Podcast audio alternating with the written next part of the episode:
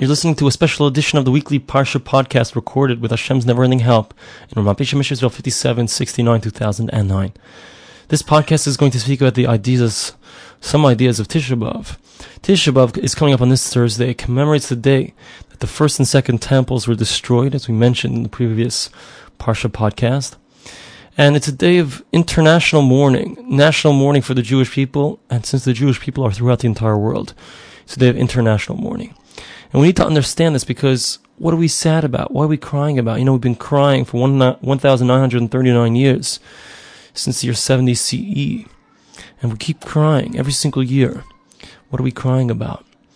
And we're crying about the destruction of the temple, but what does that mean precisely? What does it mean to us? How are we able to still cry so many years later for a destruction that doesn't seem to have too much to do with us?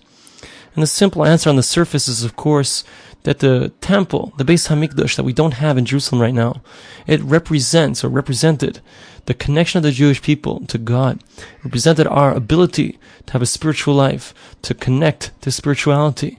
And that's what's missing. As long as there's no temple on the, on the Har HaBayis, on the Temple Mount, as long as there's a mosque there instead, as long as all we can do is pray at the Western Wall, the wall which is just a remnant, not even of the temple itself, but rather of the containing walls of the temple. As long as it's all we have, the Shekhinah, the divine presence is not here. We can't experience the divine. We can't access directly the spiritual realms. So we have everything to cry about. We have everything to cry about. The tears can't stop flowing. How can they stop flowing? If our entire purpose for being created, the entire purpose we're in this world, you know, a person lives 100 years, 120 years, 70 years, 80 years, however long a person lives. Entire purpose of being here is to come close to God. But it's so difficult in the world that we live in. We don't have that temple. We don't have the divine revelation, the miracles that occurred, and the connection that was forged between man and God. It's very interesting. I heard last night a shiur, a whole shiur from Rabbi Mendel Kessin about Tisha. One of the interesting things that he said is that the concept of the Mishkan, we find the Mishkan, which is a sanctuary that the Jews had when they were walking through the wilderness, but also it was for many years before the Beis Hamikdash, the temple was built by Solomon, King Solomon. So they had the Mishkan. It was in Shiloh for a long period of time. And what was the Mishkan? The Mishkan, the verse says about it, V'asuli mikdash, they shall make for me a sanctuary, v'shachanti b'soicham, and I shall dwell amongst them. Now the verse doesn't say they will make me a sanctuary and I will dwell in the sanctuary. It says I will dwell amongst them. Because really, this is what he says, very interesting.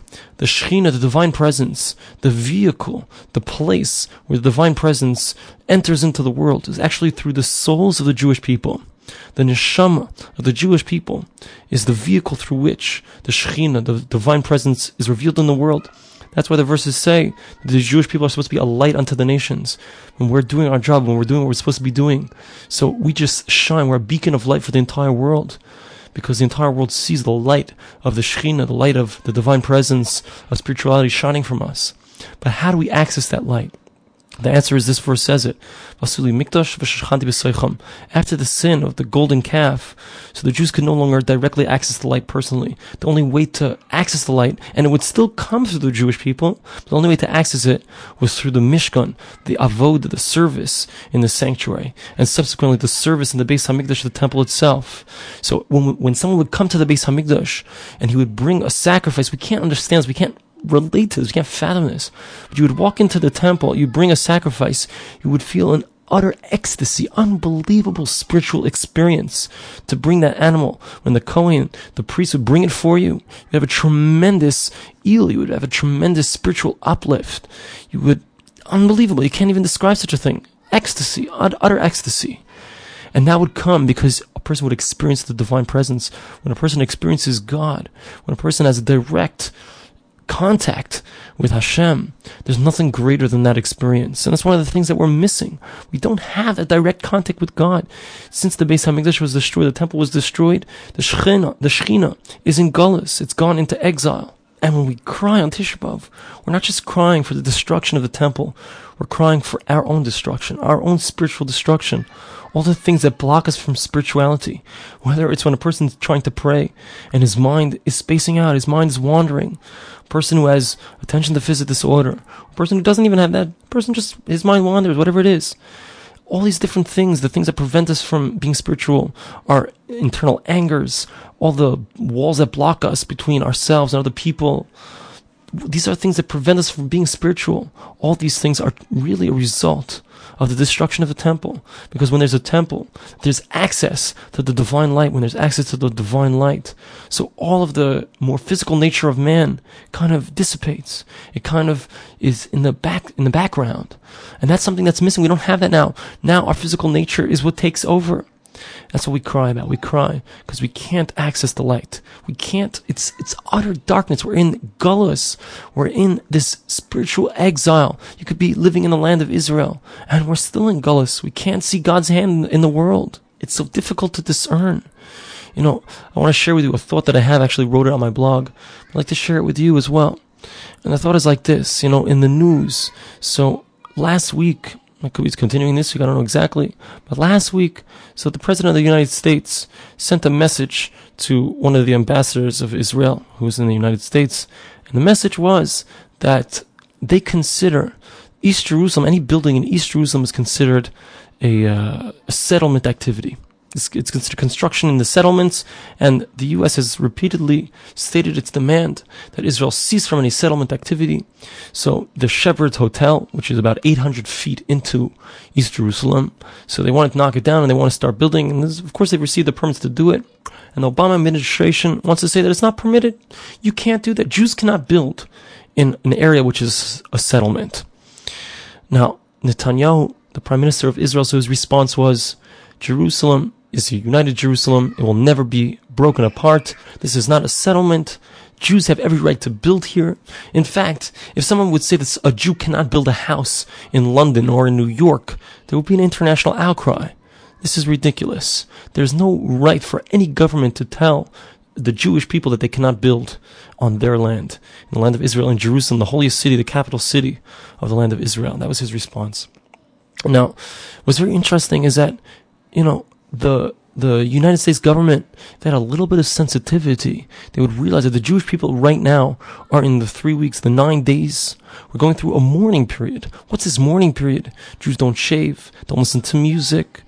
There's no simchas, there's no chasanas, there's no joyous occasions don't happen now. There's no people getting married.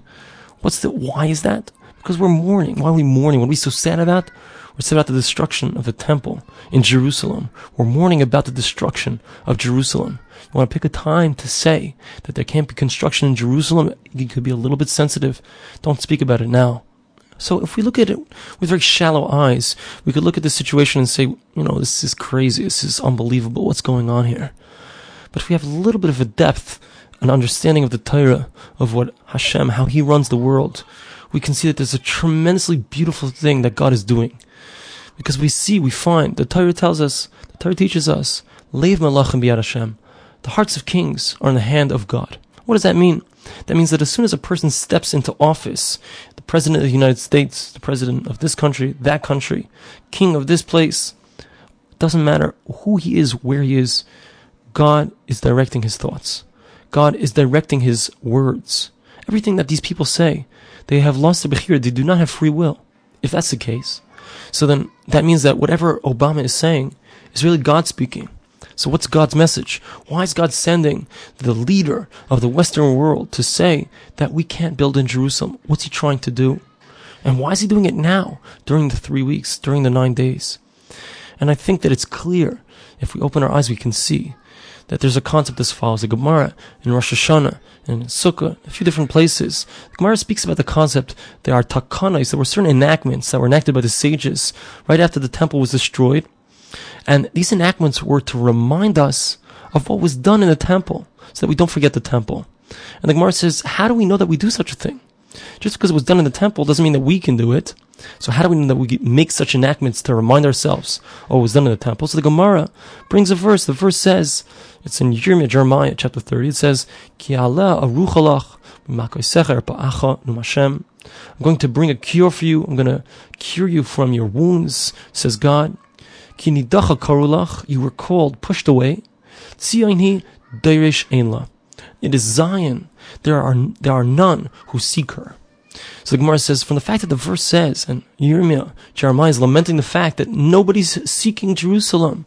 So Gemara says, from the fact that we see that it's a lamentation, no one seeks her. Therefore, we know that we must seek her. It's necessary to seek her. God wants us to seek her. So the Gemara says, based on that, that's where the sages saw that it was necessary to create enactments in order to remind ourselves about Jerusalem. We need to seek Jerusalem. Now, you want to understand during the three weeks, during the nine days, the Jewish people have a tremendously difficult task. And that is to mourn over Jerusalem, over the land of Israel, over the loss of spirituality, over the loss of a temple. Something that occurred so many years ago, 1,939 years ago. How can we mourn over this? How can we shed tears about this? And Hashem says, I know my children. I know how difficult it is for you. You know what I'm going to do? I'm going to give you a little gift. I'm going to help you to value Jerusalem, Yerushalayim. You know I'm going to do that? I'm going to take a U.S. president, I'm going to put it in his mind to tell you that you cannot build in Jerusalem, in your capital city.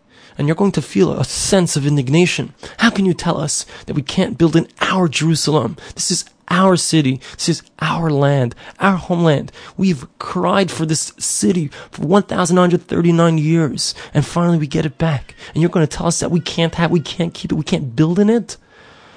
HaKadosh Baruch Hu, Hashem plants it within us that we love Jerusalem. Every single Jew, no matter where they are, turns toward Jerusalem three times a day, prays toward Jerusalem. We love her. We think about her. She's on our mind. And if we can't cry for her, at least we can stand up and say, she's ours. You can't take her away from us. Let the leader of the Jewish people stand up and say, she is ours. You cannot take her away from us. We are going to build here. And Jews will continue to build here. And this will continue to remain in our hands. And Hashem, He loves us so much. There's two verses, very interesting, two verses that seem to be a contradiction, but as you'll see, they're not a contradiction. One verse it says, Hashivenu Hashem Elecha V'nashuva. We say to God, this is a verse in Lamentations, and Eicha, we're going to read it on Tisha B'Av. We say, Hashem, return us to you, and we will return.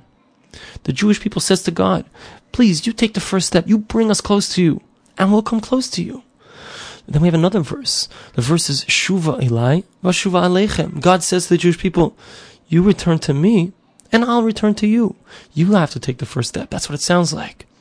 But you know what the truth is? The truth is like this that just like between a husband and a wife, God is like the husband of the Jewish people. And so the Jewish people is like the Kala, the bride of God, so to speak. That's what we find our sages refer to it as. We see this at Har Sinai, at Mount Sinai, but we see this, there's this relationship. And that's what Shir Shir, the Song of Songs, is talking about the relationship between God and Israel, the bride and the groom. Just like a husband, in order to, to show love to his wife, in order for him, he has to start off, he has to be mafayis labadvarim. He has to say words that make her happy, make her feel good. And then she begins to feel towards him a love. And then they come together and they love each other. But who starts it? We always find that the man is the one who has to begin it.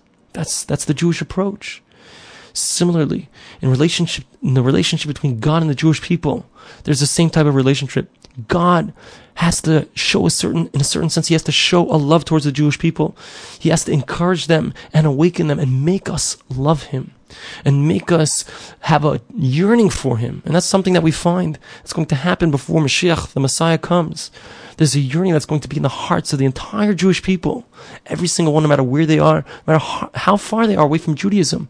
There's going to be a yearning. And it's a verse. The verse says, in Yom Banu Hashem Rav Ba'aretz. God says, there's going to be days that are coming. I'm going to send a hunger in the land. It's not going to be a hunger for bread, nor thirst for water. Kim Hashem. It's going to be to hear the word of God. It's going to be a tremendous desire in the Jewish people to come close to God, no matter where they are, no matter who they are, no matter how far they are. That's going to happen before Mashiach comes. And I think it's starting now. And God is planting within us a desire for Jerusalem. How does He do it? He does it in the most unbelievable way. He says, He puts it inside of the heart of a, of a man, a certain president of the United States, to say to the Jewish people, you can't build in your capital city. And the Jewish people responds inside of their hearts and says, you can't tell us what to do. This is our Jerusalem. This is our Yerushalayim. This is our city. She's ours. The Jewish people stands up and cries, cries about our city that was destroyed so long ago. And we say, God, you can't take it away from us. This is our city. We love you. Come close to us. That's the back and forth. Shem says, Shuva Elai, Vashuva Lechem. You're going to return to me. Hashem starts it off. And then we say, Hashivenu Hashem, bring us back to you. We want to come close to you. V'nashuva, and we'll come close to you. Hashem says, now you want to come close to me. I'm going to come close to you. That's the dynamic between God and the Jewish people. That's what happens on Tisha B'Av. We asked a question in the previous Parsha podcast. I forgot to answer the question. The question was, why are we so, what are we talking about all these depressing things, so sad, all the destructive things that happened to the Jewish people throughout history? Why are we talking about all these things? The answer is, we have to look at all these things and realize, just like Moshe Rabbeinu said to the Jewish people, look, look what happened, all the sins that you did throughout the time that you were in the wilderness. God forgave you. God loves you cares about you so much. He's going to take care of you. He took care of you in the past. He's going to take care of you in the future, but it depends on you. You have to recognize that God loves you. So too, Tisha B'Av, we look back on the past, but we don't look back and say, oh, Hashem hated us. Oh, what happened to God in the Holocaust? He hated us. No, that's the Yetzer Hara, the evil inclination is trying to get us to think that that's, that's what he's trying to do. But the truth is that God loves us. Throughout the Holocaust, there were tremendous miracles. People were saved miraculously in the Holocaust. Well, you can't explain the Holocaust. We can't understand it. But we can see that the Jewish people, somehow, Hitler, Yimach Shemo's name should be erased from history. When, when they came, the Germans tried to come, to come into Israel. Somehow they weren't able to enter into Israel. And you know, some for some strange reason, Japan decided to bomb Pearl Harbor. Crazy thing. They said, "What are we doing? We're going to awaken the sleeping giant." Crazy thing. What did they do it for? Hakadosh Baruch Hu guided them to do that, so that the Americans would enter into the war. The war would end. But in any event, Hashem is clearly involved. It's so difficult to see sometimes, we know. Look at the proliferation of, of Judaism today. There's so many people learning Torah. There's so many people, so much interest. You go on iTunes, you can find different Torah, words of Torah. Unbelievable thing throughout the entire world. And what's the message? The message is that even when it looks like Hashem has abandoned us, even when it looks like we're getting destroyed, no, we're not destroyed. Hashem is right here with us. It says when the Jewish people went into exile, when the temple was destroyed, the Shekhinah, the divine presence, went into exile along with the Jews. He left with us. It says that whenever the Jewish people have difficulty, God has difficulty. He feels horrible whenever we feel horrible. God is right there with us. He's always with us. He has rachmim, tremendous mercy. The verse says, for one moment I have left you. With tremendous mercy, I'll gather you in.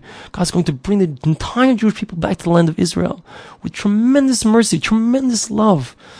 And you look throughout history, the Jewish people have survived through all the persecutions, through, through all the destructions. That's what we look at. That's what we're supposed to look at. Through Tisha B'Av, we're not supposed to look at it and be depressed. Of course, there's a level of mourning, but the level of mourning is only supposed to be there in order for us to recognize that through it all, Hashem was with us. Hashem continues to be with us, and He will continue to be with us. He's going to awaken us. He's going to put that desire within us to come close to Him. It's my blessing to me and you and all of us that very soon we should see the rebuilding of the third temple. God should return us to Him and return to us. Thank you so much for listening. Have a very meaningful and uplifting Tisha B'Av.